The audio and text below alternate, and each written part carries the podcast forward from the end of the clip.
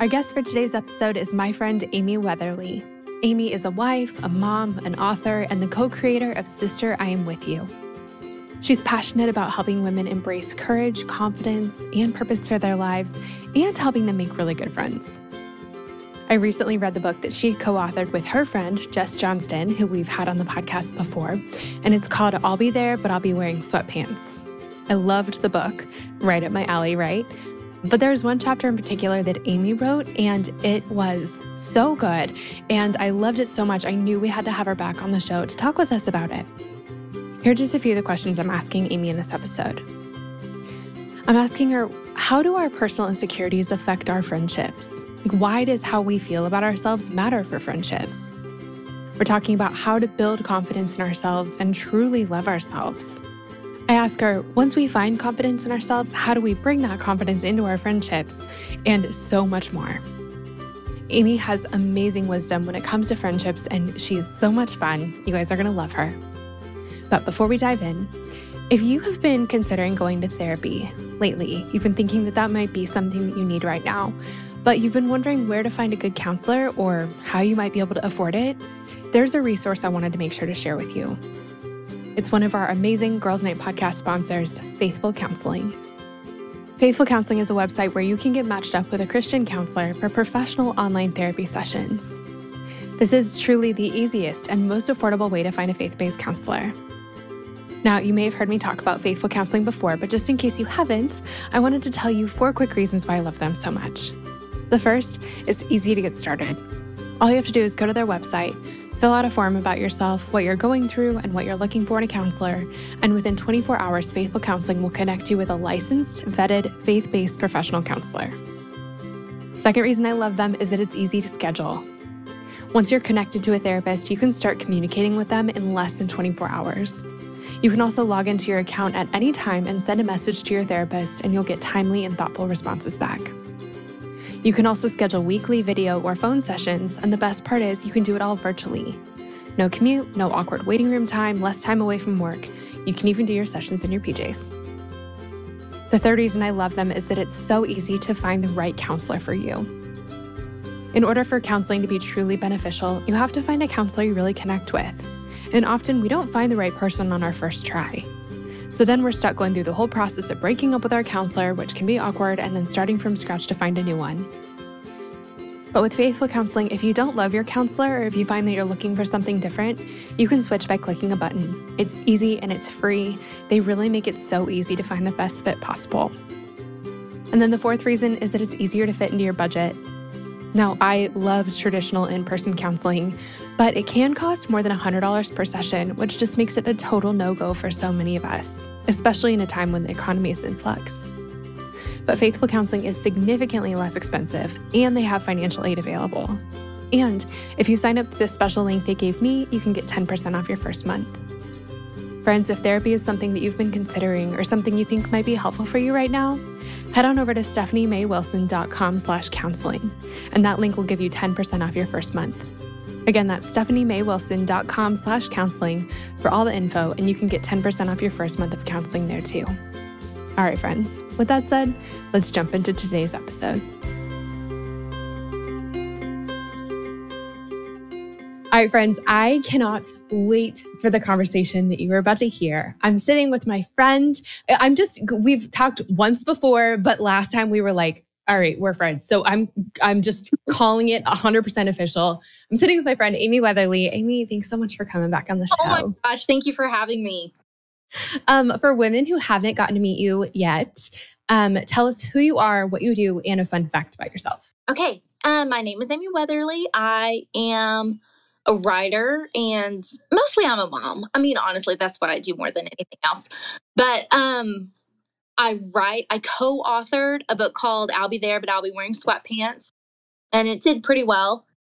And that was, I guess, over a year ago, which sounds crazy, but yeah, it came out over a year ago. Um, I co run a page called Sister I Am With You over on Facebook. We're on Instagram too. We're honestly, we're terrible at Instagram. Um, we're so, we're so bad at maybe one day we can get it together. But um Same. Yeah, okay, fun fact about myself is um I was voted goofiest female in the eighth grade, and that has like I was like devastated at the time, and now I'm like, no, you you are still the goofiest. Like, still you're like, take like, did they give you a trophy? I hope they gave you a trophy. Um, somewhere I got a little something, but I threw it away because I was so embarrassed. I was so embarrassed. I was so embarrassed. Eighth grade Amy, that is an artifact. We need that now. I know, but I was so you're like you can't get like best smile. I can't get uh it was fun to be around, friendliest, best dressed. Good lord, anything but goofiest. I remember going home and being like, no one's ever gonna date me. yeah, most likely to have all the guys have a crush on them and ask them out. Yeah, like where was that one? That was not for me. mm, mm. Well, goofiest, I think that is the best, and uh, yeah, that's that's the best. I love that. Yeah. I mean, and it's still, I'm like, oh, I mean, yeah, you should have just rocked it because you were. I mean, I was. I am. Uh, I mean, listen, when we're in eighth grade, we don't know, like, we don't know how to play to our strengths yet, or we don't know how to embrace our strengths yet. Yeah. Which, I mean, is kind of what we're going to be talking about. Um, I want to, well, I'm going to be linking to our last conversation because I just loved it. Um, but I want to just have you give a backstory a little bit. You talk about friendship a lot, and that's what your last book was about. Yeah. Um, tell us how this all started, like fighting for female friendship, teaching women how to be good friends to each other, how to receive friendship. Like, how did, why is this something that you talk about with women? Okay, I think it's so funny because I didn't ever, I did not realize that I was talking about friendship. Like, I was just kind of like doing these, um, they're basically like diary entries. Like, okay, nobody wants to talk about feeling insecure. I'll talk about it. No one mm. talk about how hard it is to feel left out, even as a grown woman. Okay, I'll talk about it. I feel those things, or how hard it is when you get like, you know, you think you're really close to someone and then suddenly like, boom, no, you're not. No, you're not. Um, and how hard that is and how as an adult i never thought i would experience those things ever. Like i thought that i thought that that is teenage stuff and once you're done with it you're done with it. And so i, I just it, they were like diary entries. Honestly they weren't anything i wasn't trying to do anything radical. And then over the course of talking about being insecure and talk about you know feeling like like i was sometimes left out not in a bad way not like oh poor me i'm left out. Just that like these are normal human feelings and most of us experience them um but don't want to admit it out loud because you know. Anyways but as i would write about these things other people would tell me they're like oh i love the way you talk about friendship. And in my mind i wasn't talking about friendship. I was just talking about the way i felt and the things i had experienced um, and just i just didn't want people to feel alone is really it. And so then I started realizing that, oh my gosh, yeah, okay, this is this all does have to do with friendship. And this has been an area of my life where I have have always struggled. And you know, like believe it or mm. not, the goofiest girl in the eighth grade doesn't always have a lot of friends. not not everyone wants her to sit at their table. and um it's because eighth graders have no taste, is why. They don't know it's good. Was, no, they don't know it's good. That was fun. Um, but just kind of struggling with that finding who you are and knowing who you are and being okay with it. Just being okay with it was such a is such a big part. And i think because i'd struggled with it for so long that it just became something that was near and dear to me. So i just i don't know i just put it all out there. And other people told me i was talking about friendship and i was like oh yeah okay that is about friendship. Let me dive further. Mm-hmm. I love that um, tell us about the book real quick. Cause I know, I mean, again, we'll link to the other episode, but I just want to hear, tell us, just give us like a, a quick rundown of it. Cause we're really going to dive into a piece of it today. Oh, um, yeah, uh, that was so much fun to write. I wrote it with my friend Jess. So Jess and I were running Sister I'm With You together. I had gotten this random idea. Like it was a very random idea. Jess and I had never even met in person. We were like phone friends. And, hmm. um, she lives in California. I'm in Texas. And I got this random idea one day. And like, I just called her up and I was like, Jess, do you want to start a page called Sister I'm With You? Where we just talk about friendship. That's it. We only talk about female friendship. I've kind of done like a light, like very like maybe a five minute uh, research on the subject. And I was like, I don't think there's any a space that's really like this?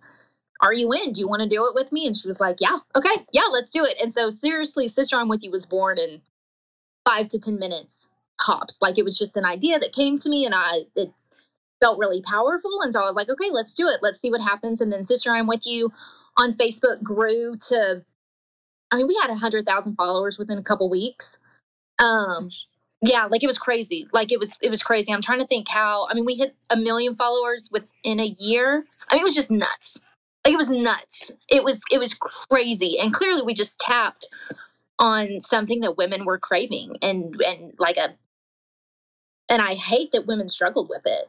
you know, I kind of wish it wasn't a sore spot for women, but it was. Yeah. It was a. It was like an open wound and kind of able like hey let's write about this so jess and i started the page to share i'm with you you know, and at that point it grew so fast and I had my own page. And so then publishers come and want you to write a book. And I was like, yes, I will write a book, but um, can Jess please do it with me? And so, yeah, we wrote this book together. And it's about friendship, but more than friendship, because I think the first step to friendship, and everybody wants to skip this step, but the first step to friendship is really being comfortable with who you are and knowing who you are. That's really the first step. Because if you don't get that right, the friendships are going to be a whole lot harder. I'm not saying they won't come, but they're going to be significantly more difficult. Mm-hmm. They require, because it's more, you know, everybody wants to be popular and everybody thinks that's, that is it. It's not about being popular. Um, I don't care if you get invited to everything in town and at you are playing all the bunko and you're like invited to all the stuff that's not what it's about. You want to belong. You want to have a place to belong. You want to have people who know who you are, the dark parts of you, the deep parts of you, the hurting parts of you, the successful part of you, the, the whole of you. You want to have a place where people will accept all of that and will know all of who you are. Mm. And I think until we really know ourselves, we just it's like we we walk around wearing a mask. And um that makes that mask makes belonging pretty hard. Yeah. And like, you know, I think that we have this idea that popularity is the opposite of loneliness. Yeah. And it's just not. Like, we've all experienced being surrounded by people, but feeling super alone. And I think that that's what a lot, like, no one is is immune to this. And and a lot of times the people who are the most popular on the outside are feeling the most insecure or feeling lo- the loneliness or loneliest on the inside. And more invitations like doesn't actually scratch that itch. It seems like it would but it doesn't. No, not at all. Because behind your mask like you can be really alone back there. Yeah. And it's also a lot of work to keep it on. Oh it's so much work to keep it on. And that's where i think i was for just a really long time. And uh, I kind of like fell into writing on the internet and blogging. Like I didn't mean to. I just I was I wrote I wrote something in this private little teeny tiny group that I thought maybe a hundred people would read, and then it went like insanely viral. Like it just got copied and pasted, and it was all over the internet. It was the first thing I'd ever written written. Um, it was the first thing I'd ever written. Um, we write books, yeah. it's fine. English is hard. It is hard. Um, but yeah, it's like the first thing I'd ever written and it went crazy viral. So it was just kind of one of those, I was like, oh, okay, God. Okay, God, I guess we are doing this. Doing this. So I kind of just fell into it. But it had come in a, a time in my life where I had just there's this really great quote. I'm trying to think who it's by. I can't say it because there's a cuss word in it. But it is a really great, You can say it. Can I say it? Yeah. Okay, I, I never know what kind of. um No, we're we're okay with the well placed cuss word. Go ahead. Uh, I'm trying to think of who it's by. Who who wrote Eat Love Pray? Elizabeth Gilbert. Oh, Eat Pray Love Elizabeth Gilbert. Yep. Okay, so the quote is something along the lines of, "I've never known anyone who ch- who changed. Wait, every something about like everybody I know who's ever really changed their life. It's because they were they got tired of their own bullshit." Mm. And that quote just kind of fell true to me because it was, I was just tired.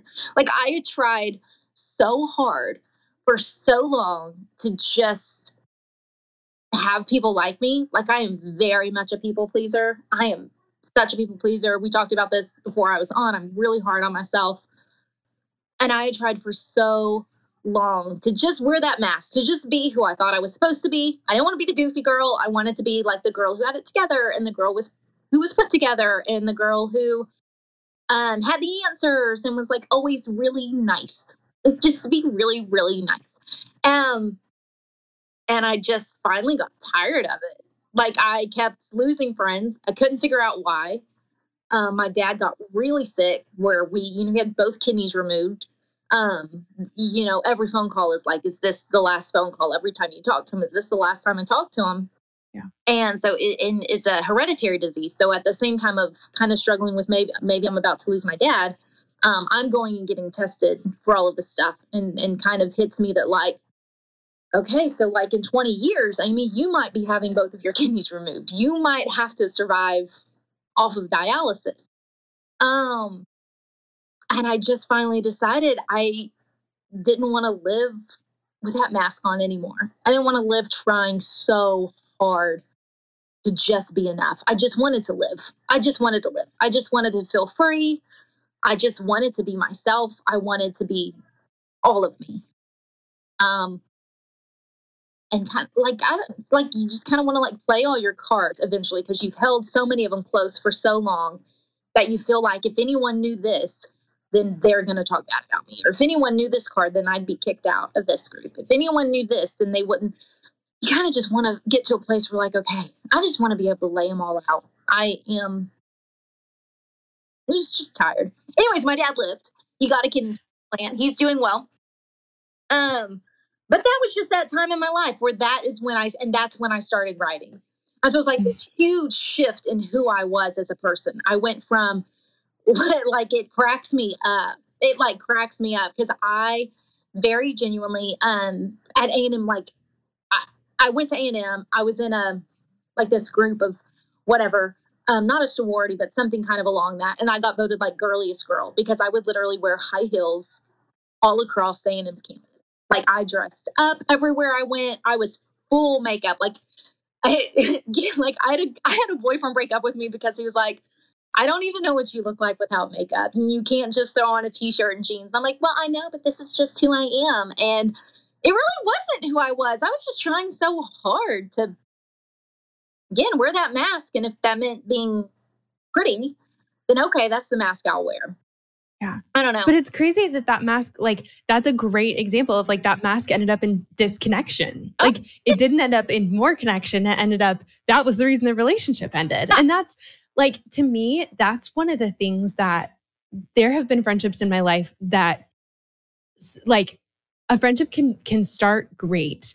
It will continue on in a really great way or it'll end based on vulnerability. Yeah. Ba- based on the fact like whether or not I feel like we really know each other. And at some point that that choice has to be made. And if it's not, it's like going back a little bit. I think that I'm so with you in the fact that at some point I just decided I can't do bad friendships anymore. Like it, it's so exhausting. It's so hard. There, there were like years, decades where I felt like I had to if, if I walked out of the room, I was going to be talked about. And I felt that way because it was true. Yeah. Um, or like if I left my seat at the table, it was going to be taken. Um, or they were going to get rid of the chair. Like there wasn't going to be a spot if I, for me when I came back. And so I just felt like trapped a little bit. I, I felt like I was treading water, trying to stay afloat in my friendships, trying to save my spot, trying to always be there because I didn't want to be kicked out or I didn't want to be talked about. And just I, like like you said, trying to figure out who they wanted me to be so that I could be that person, so that I could just have the love and the connection that I wanted. But even when I was there, it didn't feel like love and connection because it wasn't really me. Right. Yeah. And I think that they're finally, I will never I will never forget. I was 25 when I was like, I can't do this anymore. Mm. Like, I just, I'm exhausted. I can't do this anymore. And that was the first time that I, I made a rule for myself. I made a couple actually about who I would be friends with and what I wouldn't, what I wouldn't tolerate anymore. And it was like, I'm going to risk disconnection. Like maybe I'll end up by myself, but I think being by myself would be less lonely than being in the kinds of friendships that I've been in. And so I just, I can't be friends with you if I feel like I'm going to walk away and you're going to talk about me behind my back. I just won't do it. Yeah. Or I, I cannot be friends with you if I have to, if I feel like I have to be someone different to be here. Or I, I can't be friends with you if I feel like you're going to, like, my spot at the table is conditional or temporary or, you know, based on merit that, you know, I can win or lose at any given moment just at the drop of a hat. Um, and it's the thing that's so cool is that there are friendships out there where you really can belong and where you actually have a spot and they'll save you a spot. And like, this is like a side story. I can't remember if I've told this story on the podcast before, but I, I went on a girls' trip with my with three of my best friends this last summer, um, and we were going down to the dock. We were at my, my friend's parents' lake house, mm-hmm. um, and we were all going down to the dock. We were gonna, you know, just hang out down there for the day, and so we all had our towels and there were four of us and I had to go like get some, you know, I went to get a snack or something. So I was late coming down. And when I came down, my three friends had their towels lined up, but they had my towel down there also lined up with like an open spot saved for me. And I just like, and, and I, I had felt this kind of panic as I was in the kitchen getting a snack, thinking there's not going to be a spot for me. I'm going to get down there and I'm going to have to like sit on the end, or I'm going to have to sit on the other side of the dock, or I'm like, they're going to have found their beds at the sleepover and there's not going to be one for me eh, because I was there late. And like, I just felt this like preemptive left out feeling. But when I got down to the dock, they had saved me a spot. Like they had, they had saved me a spot. And I just didn't know that friendship like that existed for so long, but it does. It does. And yeah, it just does. And so I'm so, I'm so grateful for the work that you're doing because you're, showing us that it does and showing us how to get there. And one of the things that we've that so I listened to your book, um, which was really fun because I feel like I got to hang out with you and Jess. But and I got in a lot of trouble. Not a lot of trouble, but like I can't tell you how many times they were like, Amy, you have to stop moving your hands. You can't talk with your hands because you're like hitting the microphone I'm, and stuff. And all this, and they're like, you have you have to sit still. You can't get stop getting so close to the microphone. You're I'm sorry. it was it was so fun. It was so fun. Like here, like getting to be there with you guys as you like talked us through the content. It was so good.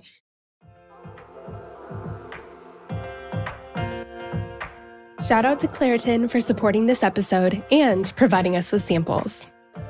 Friends, springtime is finally here, but that also means allergy season is in full swing. I have always struggled with allergies, and I don't know about you, but I am especially allergic to cats. More on that in a second. Well, luckily for those of us who live with the symptoms of allergies, we can live Claritin Clear with Claritin D. Designed for serious allergy sufferers, Claritin D has two powerful ingredients in just one pill that relieve your allergy symptoms and decongest your nose so you can breathe better.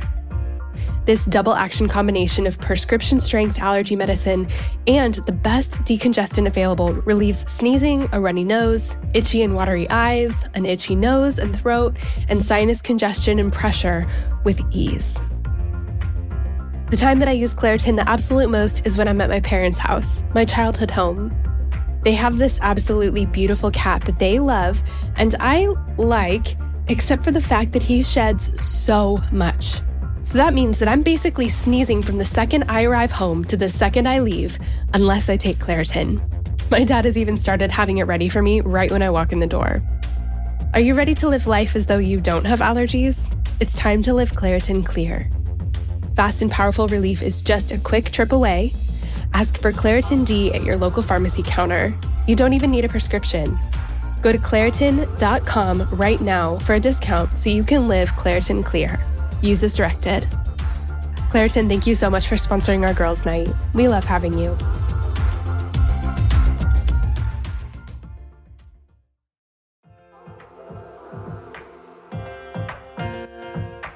This show is sponsored by BetterHelp. As many of you know, I recently wrote a book, and while it was the most rewarding project of my career so far, it also came with a lot of hard work and long nights. And sometimes when things started to feel a little bit overwhelming, I needed to get a few things off my chest so I could clear my mind and keep the writing process flowing. And the thing that helped me so much to sort through those feelings was therapy. Now, tell me if any of this sounds familiar. Maybe you're going through something really hard right now a big loss or a gigantic life transition. Maybe you frequently feel anxious, depressed, overwhelmed, or just generally discouraged. Maybe you really, really, really want your life circumstances to change, but you don't know how to actually change them. Or maybe you're feeling stuck as you try to work through your past, navigate your present, or figure out your future. Friend, if you can relate to any of this, you're not alone. I've been there, and therapy has been the thing that has helped me more than anything else with all of this. In the last 10 years or so, I've learned that strength isn't proving I can do it on my own, it's knowing that I don't have to. I'm at my strongest when I have a full support system around me, and an essential part of my support system is therapy. Therapy can be absolutely life changing. That is, if you can afford it and find a therapist you like and trust. But of course, this is easier said than done. And that's why I'm so excited to be partnering with this week's podcast sponsor. Our sponsor for today's episode is BetterHelp. BetterHelp is the easiest and most affordable way I've ever found to find a great therapist. It's entirely online and super easy to sign up. You can get started right away, and if you don't love the counselor you're paired with, switching is easy and it's free. If you're going through something hard in your relationships, or if you're in a funk you just can't shake, if you've been feeling anxious or depressed lately, or if you're feeling stressed and you need help balancing your everyday life and schedule, BetterHelp is an incredible resource for you. And I'm so thankful that they've given me a promo code that I can share with you to make it even easier to get started. Get it off your chest with BetterHelp. Visit betterhelp.com slash friendship today to get 10% off your first month. That's BetterHelp, H-E-L-P dot com slash friendship.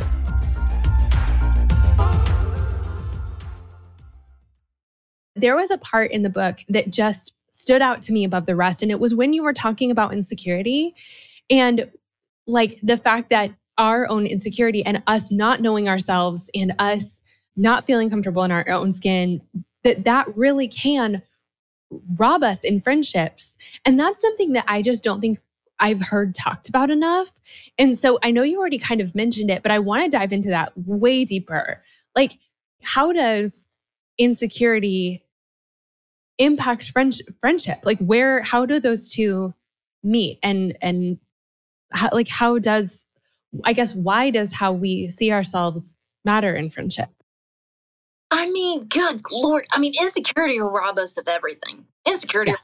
Kind of talked about this like you want a bad marriage, be insecure. You want um to really struggle with being a mom, like be insecure. Like it's it's friendship, be insecure. You want like I've talked, you know, uh I'm it is something I really struggle I really struggle with and I you know, even in business, I know that the only person who is likely to stop me is myself. I'm likely to get in my own way. It's my insecurity. But in friendship, um, I think there are a lot of reasons because when you're insecure, if you don't like yourself, okay, so I think it's if you don't like yourself, you're constantly looking inward at what is wrong with you, right? Like just little picking yourself apart. And so you you assume other people see those same things. You assume other people feel those same things. And so if they say something the wrong way, it's easily like you're easily triggered by that because they've in your mind they've picked on this wound and they see this insecurity and they picked up on it too which probably isn't true it's probably not true at all it is in your head does that make sense but if you're constantly looking what is wrong with you then that's what you find i mean i always tell my kids i was like you will find what you're looking for most of the time. And if you believe that people are going to leave you out, guess what? Um, and if you believe that people are going to leave you out because you're not blank enough, then you will find that. You will find reasons to assume they they don't like you.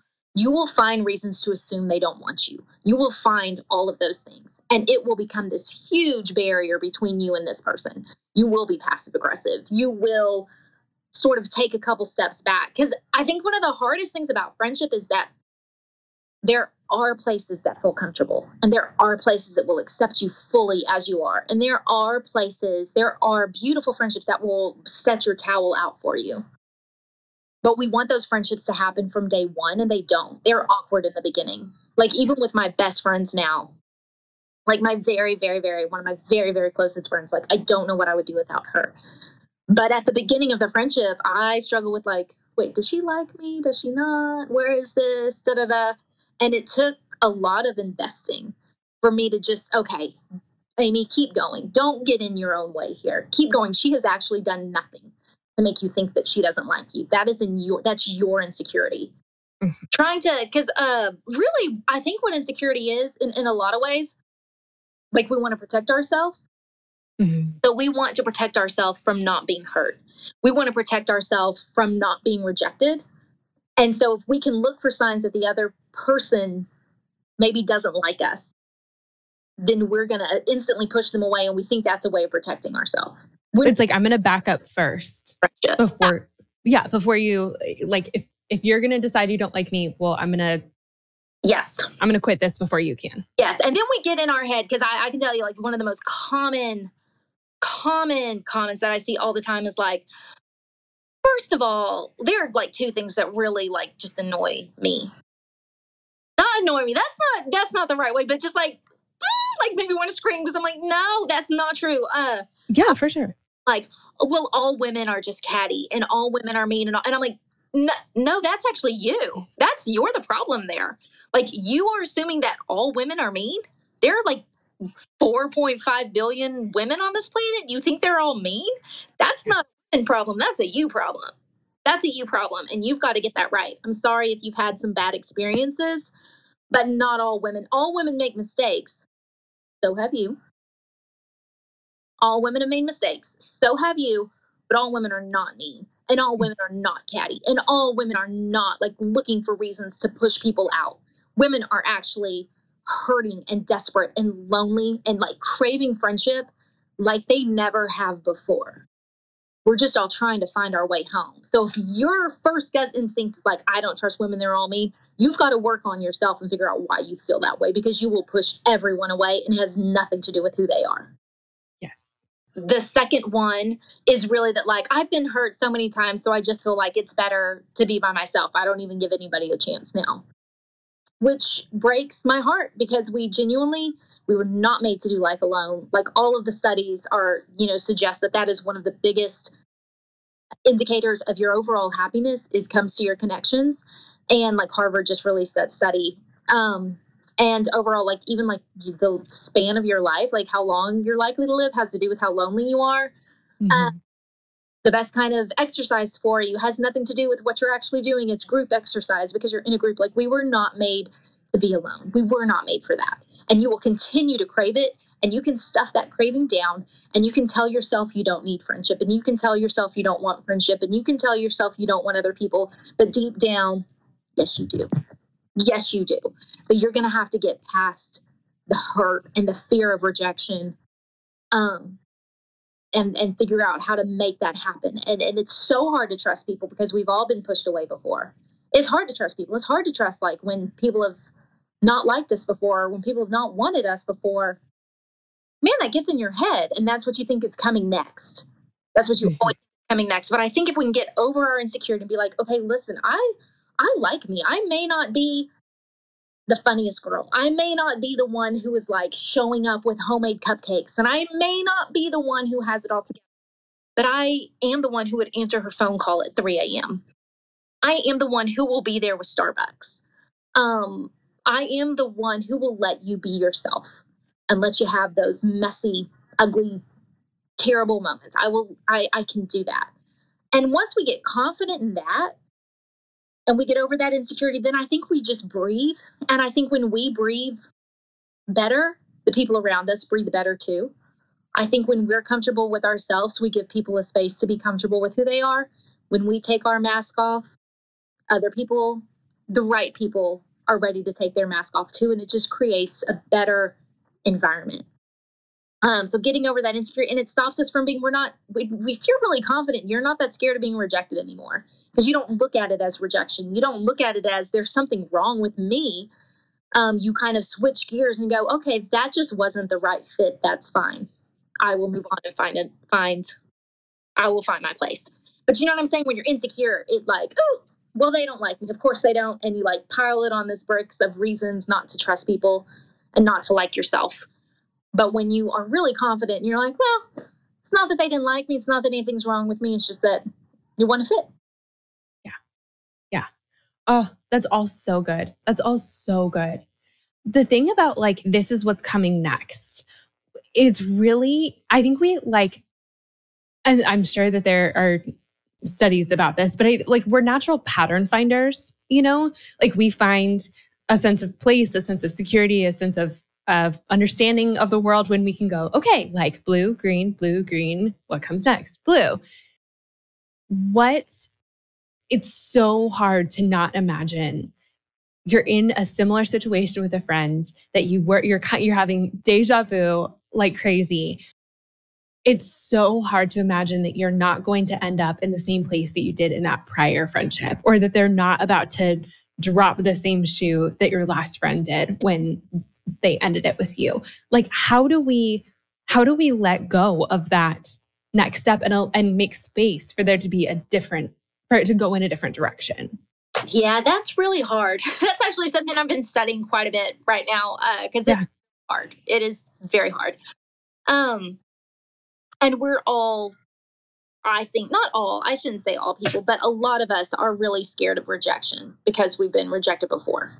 And um and again, like we build these patterns like this is what's coming next. One of the things I like to think about, so let's say I drew a picture of a tree and I wanted you to draw a picture of the same tree.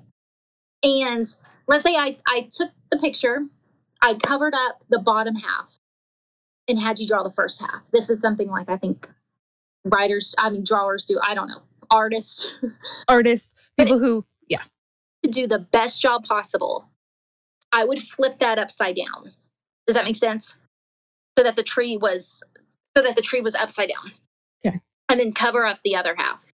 Okay. And the reason why is because your brain will naturally see that part of the paper that's covered up and try to try to imagine what the tree looks like without having actually seen what the tree looks like.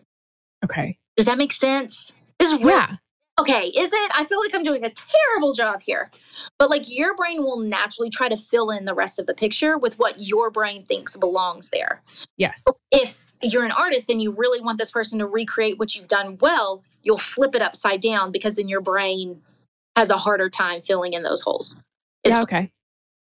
So I think sometimes if we can just do that with friendship and realize, like, okay, I'm trying to fill in holes there that aren't actually here. I'm assuming a lot of things that don't actually exist. I took this thing that they said in the worst way possible. Is that fair? Is that right? Because something I, I want sorry, that was really confusing. If you want to cut that out, you can. no, you're fine. You're fine. I like just want to draw it. Yeah, I know, but that's what like your brain will try to fill it in. Yeah without having actually ever seen it. And then we do that to people too. And mm. we do that. There's a lot of reasons why we do that to people. It is our, like, this our natural instinct. It keeps us safe a lot of the time. Um, but a lot of the times, I think the thing that keeps us safe is also the thing that keeps us lonely. And so we have to be careful of that. And one of the things I'm trying to get to, because I'm not the best at it, I tend to see the best in everybody and I really like everybody and I can brush over a lot of stuff. Or then I can flip to the wrong side. If you get on my bad side, I can get to a place where I only see bad in you. that sounds terrible to admit, but I think do that. I think I don't know. Oh yeah. Um, I, that very often, more times than not, I like sugarcoat everything. Um, I'm trying to get to a place where like, God, don't let me see the don't let me see only the good in someone. Don't let me see only the bad. Like let me see the truth. I want to see the truth in them. And if we can get there, then then we won't assume the worst. We won't assume that everything that they said was a slight against us because it's normally not. Yeah. Um, we won't assume that every action that they have taken was a way to insult us because it's normally not. People are normally like, we are the center of our own universe, but we're not the center of their universe. They're not out there trying to make our life awful. They're just living their life too. And sometimes we step on each other's toes in the meantime. But our assumption is they, oh, they're out to get me. They just hate me. They're no, they're pro- they probably don't. They're probably just living their own life and they're doing the best they can too. Um, my girls are two and a half. mm-hmm. which is almost two and a half, I guess. And they're going to be starting pre preschool here soon. And I'm totally nervous about it because I'm like, oh my gosh, what if they think we, what if we take them to school and drop them off and they think we like abandoned them? Or what if they're too young for this? Even though I'm like, oh, they're going to love it. They can't, like, if they knew what was coming, they'd be like, take us now. Yeah. Um, like, I'm to miss them so much. You know, are we to, like, I, I have all these doubts and fears. And I actually was, I was talking about this in counseling a couple days ago because this is how real this is for me.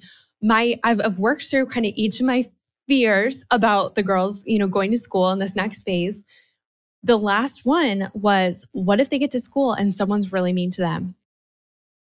And I just like, I'm picturing my worst friendship moments and I'm so scared that they are going to like have to live through them. And I know that I can't stop it, but I know that, and I know that I can't like keep them out of school to avoid people who could potentially be mean, but probably won't be uh, or like some kid will be mean, but like they're going to be okay. Uh, but I had to really like walk through what happens if that does happen. And I like, I've done this in different ways in different areas of my life and it's always been helpful but like okay then what then what then what let's get to the to the worst case scenario so worst case scenario, they walk into school as two and a half year olds. Most people can't, like most two and a half year olds don't talk. so it's like, it's hard to be a bully when you can't really talk. They're, they're to walk in, the, honestly, probably they're to have a bunch of friends. But say that someone is, has the wherewithal to be able to speak as a two and a half year old and to be able to be intentionally cruel as a two and a half year old okay, well, if that's the case, like what happens? They come home and they're sad. Okay, well, then I talk to them about it. And worst case scenario, they can't solve it themselves, which they're two and a half, so they probably can't yet. Um, so like I talk to the teacher or I talk to the other mom. Okay, well, so let's say the other mom is like just a terrible person who is out to make all two and a half year olds feel terrible through her terrible little child. Okay, well, if that's the case, like, well, then we separate from them. You know, like if there's not a way to, or like maybe the girls could be in a different group than this kid in class, or, you know, so maybe there's a way to just give some space. So if you're going to be terrible, you be terrible over here. We're just going to keep living our lives. Okay, but then that doesn't work. Okay, well, then maybe we switch classrooms. Okay, well, then say that this mom and her tiny little child are like the biggest mean girl terrors ever well then like there are a million schools here like we can find someplace else to go we can find because the, the truth is that if that mom and that daughter are that terrible and no one else cares and they're able to sway the culture so far in that direction to be terrible and mean and make everyone else feel small and no one else is fighting back against it then those aren't our people like then those aren't our people and we get to to make decisions to move ourselves to be in places where we are surrounded by people who are going to be our people. And that's a decision that I get to make for our family because I am a grown up. and that is what we talked about in therapy last week.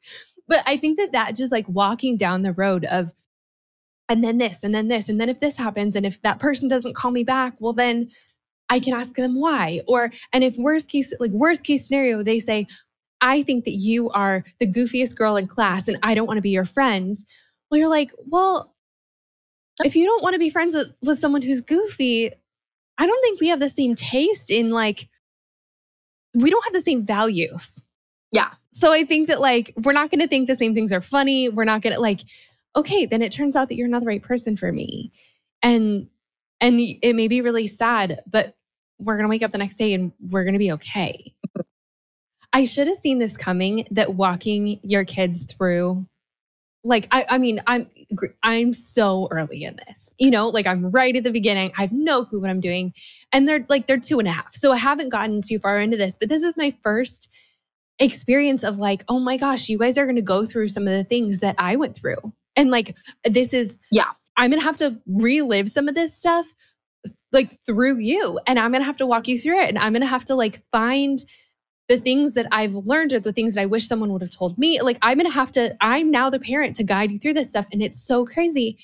And some of this stuff is like going to bring up feelings. And even just the idea that someone could be mean to them totally brought things up in me. But I think that, like, it's so interesting that parenting them is er, those same options are the same options that we have. Like, if you cannot work out or like fix a, a, conflict with someone by talking to them, by making a different choice, by being honest with them, by uh, like, if you can't work something out with them, you can also move to a different table. You can find a different, like, if you can't get to a good place with that kid in the football, go find other kids to, to play with at recess. Like, go play on a different part of the playground. Like, that is an option for you. And that's an option for us as women too. Like, if, if you're, if you can't get through to the people that you're, you know, your coworkers or the friend group that you're in, like if it's not getting better, you can go find something else. That is an option. Also, creating something else is an option. I think like all of those things, it's just so cool to think about. Like we're talking about playground, but we're also all of those same options exist for us too. To start something new. I guess that's what I, one of my other things that, you know, everybody, it's like we're all waiting for someone to invite us and we're all waiting for someone to uh, to befriend us. And um, the truth is, if we're all waiting around, then nothing is ever going to happen. So be the initiator, be the inviter. And that is not, that doesn't always come natural to me. Um, because like I said, I do get insecure and I really get in my head a lot. But like, what is the worst thing that happens if you invite somebody to coffee? They tell you no. Okay, you can handle that. You can handle that. I even at one point I so th- there was this day, and I really wanted to play. I had like two hours worth of free time. Like I think something got canceled, and I had two hours. And it was this beautiful day, and I really wanted to go play tennis. And so I, you know, texted the first couple girls that I will play tennis with every once in a while. And I'm terrible at tennis. I'm so bad. I'm not like out there like ooh ooh like. I know. I'm totally picturing you. Like yeah.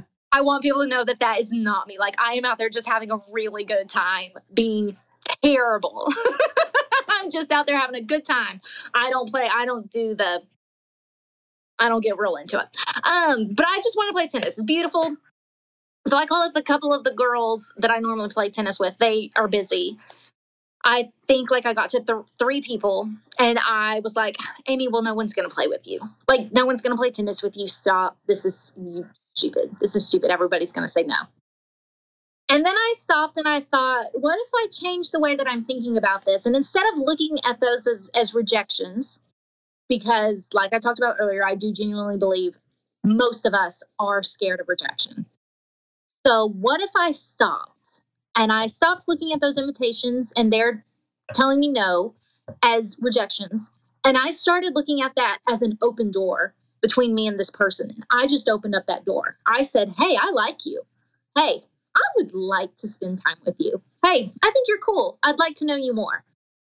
And I just opened up that door so that when they, if they ever feel like inviting me, they're going to know I'm not likely to reject them. I'm a safe space because I've opened that door between us. And so I changed my thought that day and I was like, how many doors can you open? How many times can people tell you no?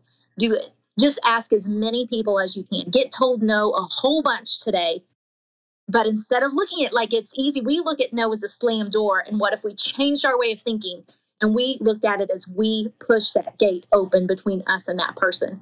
And let's be the person who does that. Let's put someone else's fears to rest. Like if they're scared of rejection, cool. I just made it less likely that they're going to be scared. If they feel like no one's likely, cool. I just told them someone does. Someone likes you. Someone wants to spend time with you that's a really good thing. So we just all like have to stop waiting for other people to ask. And we have to stop waiting because that does, there's power. There is power in taking hold of that. Being like, I can do this. I can send this text. I can ask this person to coffee. I can get out of my comfort zone for two seconds. I can get out of my own comfort zone because, and, and that is where the power of friendship lies. Is I am capable of doing these things, and I'm capable of making these things happen. I don't have to wait. I love that so much. I uh, one of the conversations that I have a lot with women, and I, I'm guessing you do too, is um, because we're in sort of like ministry ish roles. I think that so many women are trying to figure out where they can make a difference in the world and like where, you know, I want to serve in some way. I want to be part of something. I want to like, we're all kind of like looking for our our spot where we can make a difference. And it feels like you need to have like the head pastor tap you to be the, you know, middle school pastor or to like lead a small group or you know something like that in order to be able to be in order to like be able to serve the most powerful thing that we can do that we can all do to like step into ministry to step into service of another person is to do exactly what you're saying is to say hey i like you like you're not alone because and you're not forgotten. I haven't forgotten you. I see you. I like you. And that's a free gift that we can give to everybody. And so, what if, like, and I think that thinking about it that way makes it more like, as women, we're pretty good at doing things for other people. And so, if we can think about it as doing this for someone else, it's less like, will you do this for me? I'm going to do this for you. I'm going to tell you that I like you. I'm going to tell you that I would like to spend time with you. I'm going to like put an invitation on your calendar. And if you can say yes, say yes. If not, that's okay. But at least you'll know that someone cares about you. Yeah. That is just this incredible ministry. If, if we want to think about it that way, or this incredible gift or this incredible service that we can do for the women in our life, and we can do it right now and it's free. Yeah. And it will also turn into beautiful friendships for it us too.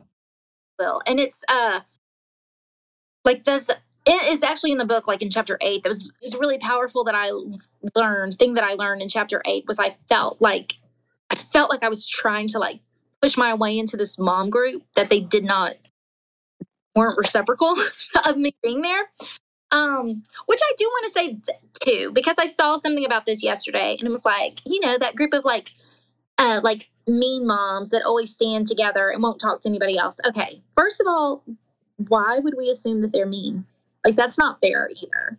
Like just because they've been friends for a long time and that might be their safe space and those might be their people, that doesn't make them mean. Because we can't be best friends with everybody and we can't expect everyone to be best friends with us. That's just life. People are people I don't know. I just saw that yesterday and I was like, no, that's so unfair. That's so unfair.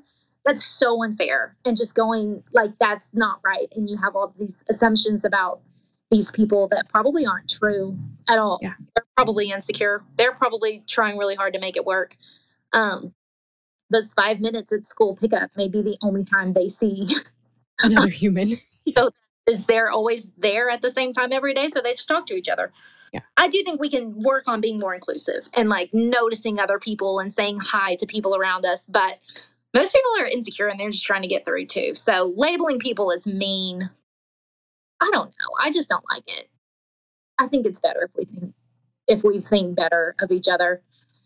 And I think if if someone is genuinely mean, if someone is genuinely spending the time in their day that they like their free time, which there isn't enough of it, trying to make other people feel small, it's because they feel small. They're just I just don't know that there are any people in the world who are just genuinely mean down to their core that aren't hurting. No, no, there's normally a reason why. Um, but there was this mom group and they they had been friends for longer and I was trying to force my way in and and that it wasn't happening for me, which is no that is not no fault of theirs. It just wasn't happening. And I kept trying. And finally one day I paused and I was like, "What are you doing? What are you doing? What are you doing? You are trying to water a dead plant and you're giving all your time and all your energy to these dead plants. Stop. Stop You're trying to make your way to the center of the circle, stop. Who else is on the outside? Who else is not being invited? Who else is not being included? Because there's somebody. There's somebody. Just like I told my my son, you're not the only one who's not being. You're not the only one they're not letting play football. You're not the only one they're saying no to. There's somebody else. If I were you, I'd go and find those kids and I would work on starting a friendship with them. And I kind of did that that same mentality of like, who else is on the outside? And I found you know, one of my absolute best friends. She was new in town. Um, she know a lot of people. We had kids the same age. And I was so focused on myself that I didn't even see that there was another person out there longing for friendship because I was so focused on myself. But that's again, I think insecurity keeps us focused on us. And when we're really confident, we have the power to like pick our head up and look around and see other people. And when we can give the gift of friendship, it's so much more likely to be reciprocal. You know, when we find someone who needs a friend, they're going to be a better friend because they need it too. Yeah. So that was just a really powerful lesson that I learned of like, look for who else is on the outside, know where you're watering. And if it's a dead plant, you don't have to be angry, you don't have to be bitter. just start watering somewhere else. Yeah. Yeah. I love it. Amy, thank you so much for coming on the show. Thank you for for leading with vulnerability and for just being a really good friend to the people who follow you and to us today. And um, I'm just really glad to know you. Oh, thank you, Stephanie. I'm so grateful too. Thank you for having me. This was really fun. Friends, that was our last episode of season 17. I feel like the season flew by, didn't it? We're going to be back in just a few weeks for brand new episodes in season 18, and I'm so excited about what we have in store. But before we go, I would love it if you do two quick things. The first is to subscribe. Subscribing to the podcast is the best way to make sure you never miss an episode. It's also a way easier way to listen because it's a way of sort of bookmarking the podcast. You never have to go looking for it again. Your app will just automatically download the next episode when a new one's released. And it'll also let you know the second we're back for season 18. The other thing is that it would mean so much to me if you would take just a second to leave a rating and a review for the podcast. The way that iTunes knows to suggest the podcast to new people is by the ratings and the reviews. That's how we invite new friends to our girls' nights. So, would you do me a huge favor and take just a second to leave a rating and a quick comment about how you like the podcast so far? It would help us out so much. And thank you to all of you who've left those beautiful five star reviews already. I can't tell you how much that means to me. Friends, thanks so much again for listening to this episode and for listening to season 17 of the Girls Night podcast. And I will see you in just a few short weeks for brand new episodes in Girls Night season 18.